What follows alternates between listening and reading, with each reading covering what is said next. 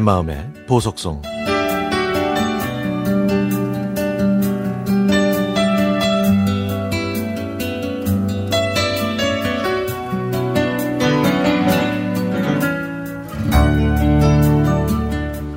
1년 전인 2020년 11월 24일에 자동차 타이어를 교체하려고 신길동에 있는 카센터에 갔습니다.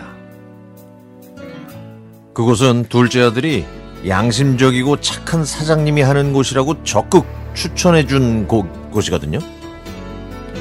그 카센터 사장님은 40대 초중반 정도의 우락부락하게 생기고 아주 건장한 아저씨인데요.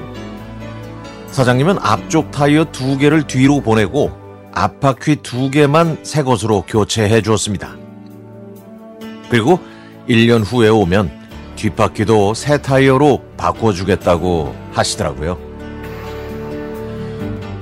1년이 지나서 사장님이 얘기한 뒤쪽 타이어를 바꾸려고 11월 15일부터 카센터로 계속 전화를 걸었지만 그때마다 지금 거신 전화번호는 없는 번호입니다. 라고 하는 거예요. 그래서 지난주 토요일인 11월 20일에 그 카센터로 직접 갔습니다. 토요일이라 상당히 바쁜 날인데도 카센터 문은 굳게 닫혀 있더라고요.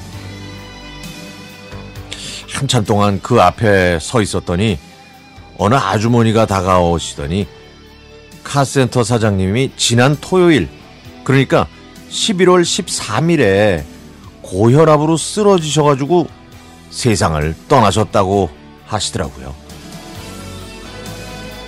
아, 상당히 건강해 보였는데 이렇게 갑자기 떠나시다니 저는 가슴이 먹먹할 뿐이었습니다.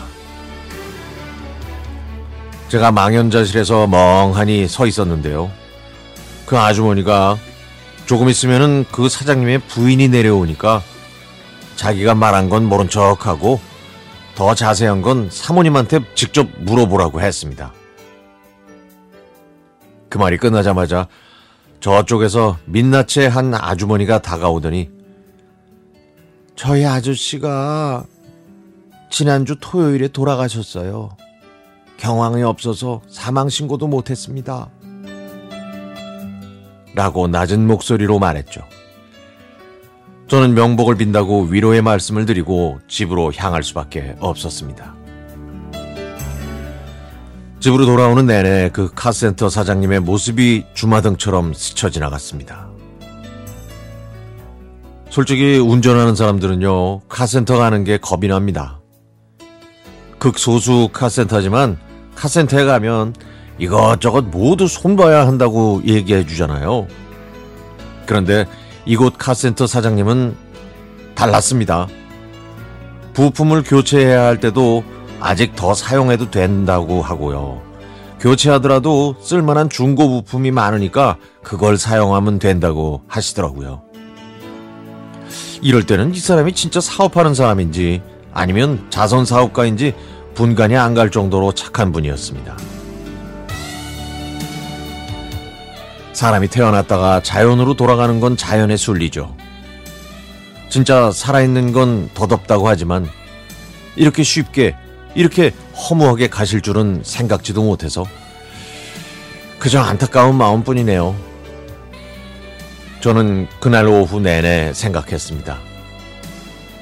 하늘은 사사로움이 없어 친하든 친하지 않던 항상 선한 사람과 함께 한다라고 했지만 만일 사장님에게 일어난 일이 하늘의 돌이라면 과연 그것이 옳은 것인지 아닌지 혼란스럽네요. 저는 그저 사장님의 명복을 빌 따름입니다. 그곳에서는 더 이상 아프지 마시고 부디 편히 잠드시길 바랍니다. 착한 우리 아저씨.